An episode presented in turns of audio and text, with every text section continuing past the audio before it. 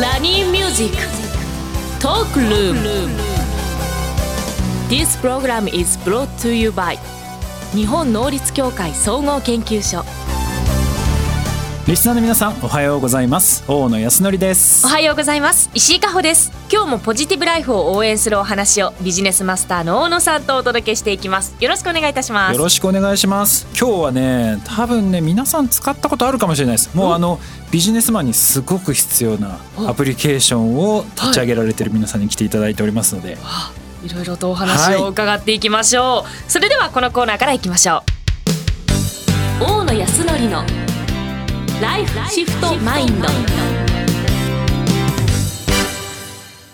このコーナーは一歩先を行く社会人のヒントを大野さんから素敵なゲストをご紹介いただきお話しいただきます。ということで本日は株式会社 e オフィス COO でいらっしゃいます高橋則之さんにお越しいただきました。よろしくお願いいたします。よろしくお願いします。石井さんこれ何の会社だと思います ?e オフィス？社名から会社の環境とかを良くするような そういう感じですか、うん、まあそれだけ確かにね、うん、そそっち系に聞こえますよね。はいじゃあ実際これねどういうことをやってるのかちょっと高橋さんご説明いただいてもいいですか？あありがとうございます。改めて株式会社イオスの高橋と申します。よろしくお願いします。よろしくお願いいたします。えっと弊社はですね、えー、まあ簡単に申しますと全国今47都道府県と、うん、えー、海外の一部。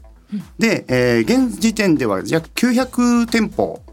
うん、まあ900拠点の、はい、はい、あのワークスペースを提供しているサービスになります。なるほど。はい、ね。ただ多分石井さん使うことはあんまないか。そうですね。打ち合わせとかあんまりないので使ったことはないんですけれどもどういう感じなんですか？そうですね。あの言い方的にはい。ろいろ今あるんですけども、はい。はい、一つはコワーキングスペースという言われ方ですね。あとはシェアオフィス。シェアオフィス、はい。まあ、一つの空間を、えー、皆さん自由にお仕事していただける場所として提供するお店になってるのでいいです、ね、いろんな方がいらっしゃいます。お仕事もされますし、はい、学生さんだったらお勉強されたりとかそういったシェアスペースをまあ提供しているっていうようなサー。ビスになります。確かにあの家だとやる気出ないんですけどコーヒーショップとか行ってそうそうそうそう作業したりしますもんね、うん、それがオフィスでできるということなんですね。だから私も実はこういうサービスいくつか使っていて、はい、あのシェアオフィス。だからいろんなところ北海道に出張行ったら北海道のオフィスがあるし沖縄行ったら沖縄でもあるしみたいな、はい、便利。すごく便利なんですよ。でもねこうそういうのいろいろ弱点もあってなんかこう物件ごとに結構ばらつきがすごいばらつきというのはどういう？例えばねこう会議室とかちょっと借りました、はい、借りたらその会議室がすごくボロかったりとかしてああんまりこう綺麗じゃなかったりするっていうのがまあまああるんですけど、このいいオフィスのこのシェアスペースっていうんですかね借りれる場所っていうのは比較的かっこいいところが多いんですよね。これ多分なんか秘密があるんですよね。まあ、秘密というかですね、まあ、我々今、えー、直営店のパターンとですねフランチャイズ店舗様のパターンが両方あります。うん。はい、まあ、その900店舗の中でも、えー、7割8割ぐらいもフランチャイズで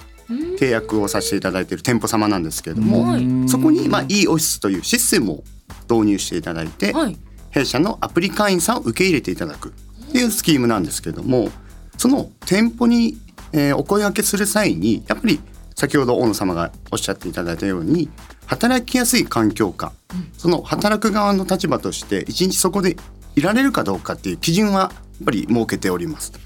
なのである一定以上の綺麗な使いやすい設備だったりハードを、まあ、設備としてご用意してないとやっぱ導入はなかなか難しいかなというところで。この、まあ、フランチャイズの会員さんになるにはある程度まあちゃんと設備投資して綺麗なところっていうのをピックアップしながらさらに、えー、そこにシステム、はい。えー、e オフィスのシステムを導入するので現地に人いないんですよ。え無人なんですか？無人。すごい楽。アプリケーション。がいるわけじゃなく、うん、え。えー QR コード。大体どこも一緒ですか？今ですね有人店舗と無人店舗のパターン両パターンあります。で我々が今無人運営を推奨している理由っていうのもいっぱいありまして、はい、まあ後ほども多分ご質問いただくかもしれないんですけれども有人店舗はその店舗の中でですねコミュニケーションを作るためにコミュニティマネージャーがいらっしゃって、うん、でそこでイベントを開催したりとか使っていただく方とのコミュニケーションを取っていただく友人店舗のえー、我々たくさんあります。はい、ただこのコワーキングスペースの運営においてはですねあのなかなか運営をしていくのにはやっぱりコストと人の問題っていうのはかなりあって、うん、これを継続的に長く営業していくためには何をすればいいかというところに対して我々は無人運営というシステムを課題解決の一つのツールとして今提供してます。なので無人店舗の割合も今増えてます。めちゃめちゃ便利ですあそうなんです、ね。うん、だからすげえ分かりやすく多分石井さん風に言うと、はい、コスプレするあの場所？場所。場所をアプリケーションで簡単に探せて誰の登録も必要なくアプリで簡単に施錠したりできるみたいな。はい、便利。えちなみに、はい、個室とかもあるんですか？はい完全個室もあります。ほら便利でしょ、えー、便利。何でも使えますもんね。そう、おっしゃる通りです。あとね、中に入ってる冷蔵庫のものとか、はい、そういうものもそのアプリケーションで買えたりできる。あ、飲み物とかも買うこともできるんですね。便利だわ。だからオーナーさん、要はそのマンションというかそのビルを持ってるオーナーさんからすると、まあ無人でシステムとか構築する必要ないわけですもんね。はい、おっしゃる通りです。簡単にまあすぐ運用できる。へえ。これシンプルにどうしてそういったことをやろうと思ったんですか？ね、まずですね、えっ、ー、ともともとはコワーキングスペースを、はい、まあ上野の1店舗から始めてるんですね。でそこで、えー、まあそれはまだコロナになる前コロナ禍になる前のも話なんですけれどもそこで、えー、実際に店舗運営をしていく中でなかなかいいコミュニティができたんですよ。いろんな、えー、例えばライターさんだったりとかウェブデザイナーさんだったりとか、うん、その中で仕事が生まれたっていう一つの現象が起こりました。まあその会員さん同士のコミュニティの中で仕事が新しく創出できたっていうところがあって、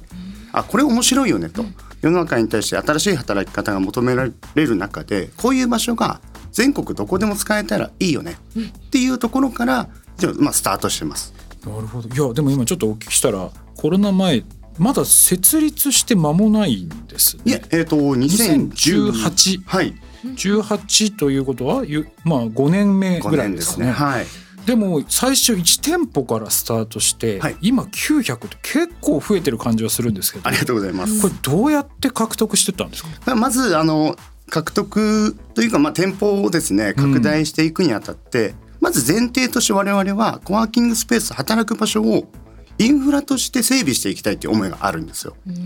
まあ場所から開放することによって仕事の生産性だったりとか自由に仕事を選べる選択肢を与えるという意味で、まあ、なかなか社会的意義があるなとあの自分たちでも思ってるんですけれども、はい、その店舗を自分たちで作っていくのは非常にコスト面で難しいという課題がありました。そこで、えー、我々としてあの展開する上で、えー、思いついたっていうところで言うとフランチャイズの店舗展開で我々が今コワーキングスペースを最初に1店舗からやったっていうのももともとは全国にもうすでにコワーキングスペースがたくさんありましたので。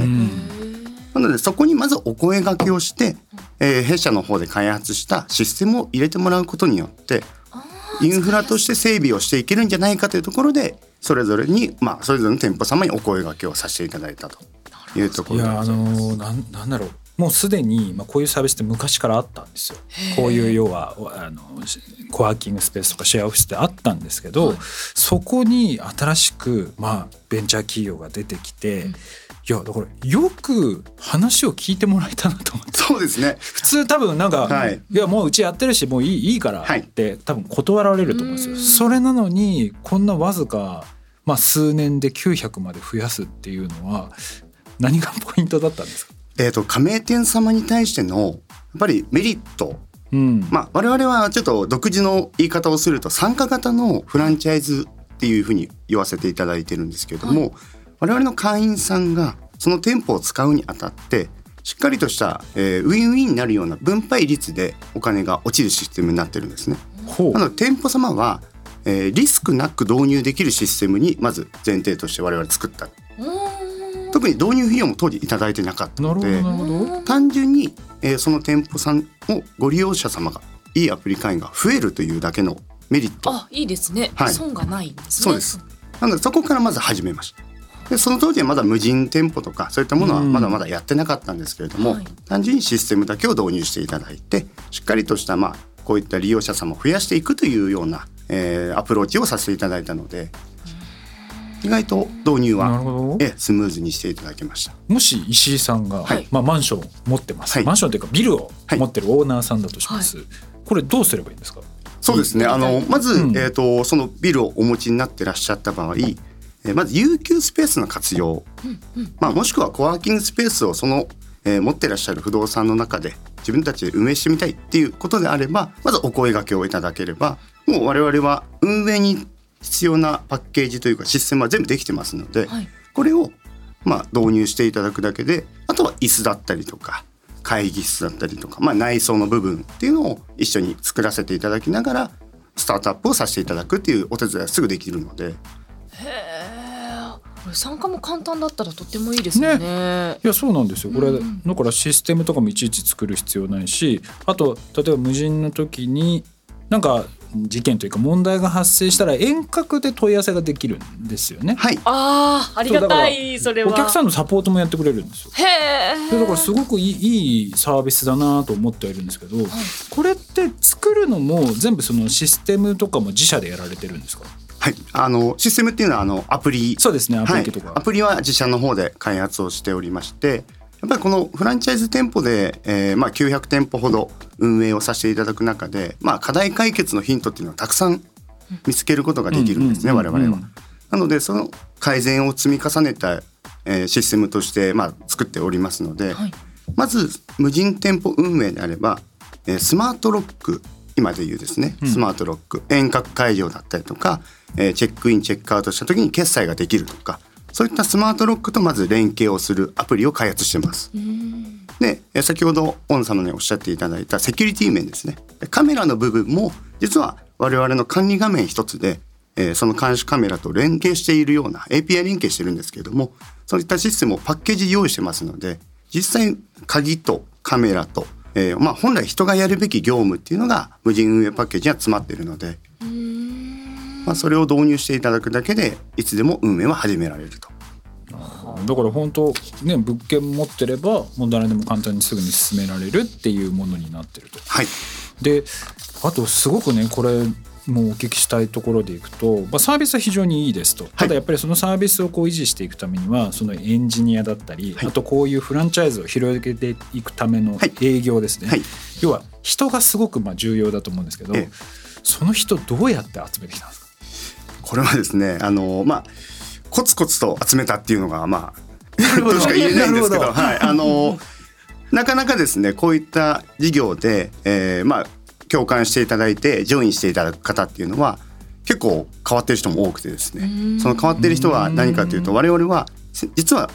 全員業務委託契約でやってるんですよ。あそうなんですか。なので、まあ、今は役員含めて、はい、えー、徐々にこうおりますけれども基本的には営業メンバーだったりとか店舗を運営する人間だったりとかそういった人に関しては自分たちも新しい自由な働き方をしている人が集まっている組織なんです。変わってるわ。いいですね。なので生産性はかなり高いと思います。で逆に言うと成績っていうかちゃんとその KPI とか目標を達成したらその分要はフィーも普通よりはいいっておっしゃる通りでございます。おあなるほどここだ。気も出るわ。ここだわ。なんであの弊社の中ではですねあの実はフランチャイズ店舗をオーナーとしてやっている人が営業をやってたりとか。他に副業をやりながら、えー、弊社の方の営業をやってたりとか。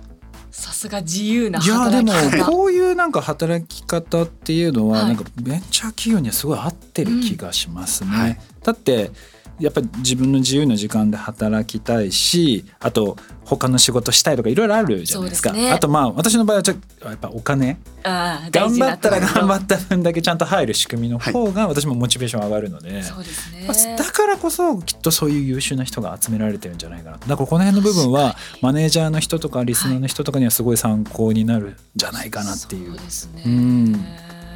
ぜひあのご興味あれば弊社までお問い合わせいただければ、募集はしておりますので、あと物件持ってる人もぜひ、はい、そうですね、問い合わせいただければなと思います。はい。高橋さんありがとうございました